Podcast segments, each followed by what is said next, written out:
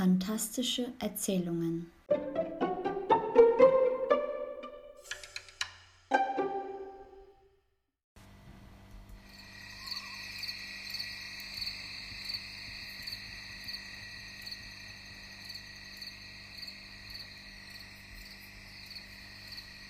Hannes fehlt. Sie hatten einen Schulausflug gemacht. Jetzt war es Abend und sie wollten mit dem Bus zur Stadt zurückfahren. Aber einer fehlte noch. Hannes fehlte. Der Lehrer merkte es, als er die Kinder zählte. Weiß einer etwas von Hannes? fragte der Lehrer, aber keiner wusste etwas. Sie sagten, der kommt noch. Sie stiegen in den Bus und setzten sich auf ihre Plätze. Wo habt ihr ihn zuletzt gesehen? fragte der Lehrer. Wen? fragten sie. Den Hannes? Keine Ahnung, irgendwo, der wird schon kommen. Draußen war es jetzt kühl und windig, aber hier im Bus hatten sie es warm.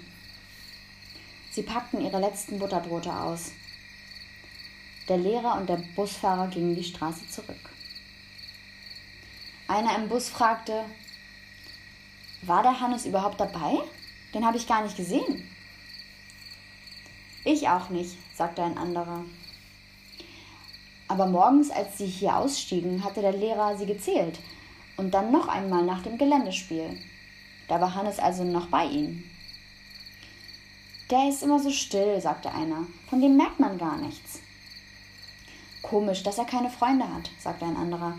Ich weiß noch nicht einmal, wo er wohnt. Auch die anderen wussten das nicht.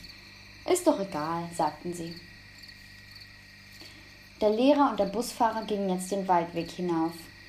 Die Kinder sahen ihnen nach. Und wenn dem Hannes jetzt etwas passiert ist?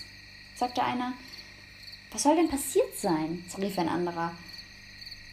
Meinst du, den hätte die Wildsau gefressen? Sie lachten. Sie fingen an, sich über die Angler am Fluss zu unterhalten, über den lustigen alten Mann auf dem Aussichtsturm und über das Geländespiel. Mitten hinein fragte einer, vielleicht hat er sich verlaufen. Oder er hat sich den Fuß verstaucht und kann nicht weiter. Oder er ist bei den Kletterfelsen abgestürzt. Was du dir ausdenkst, sag, sagten die anderen. Aber jetzt waren sie unruhig.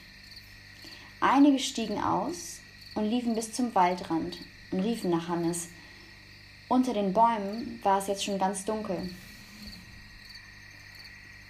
Sie sahen auch die beiden Männer nicht mehr. Sie sahen aus den Fenstern und warteten. In der Dämmerung war der Waldrand kaum noch zu erkennen.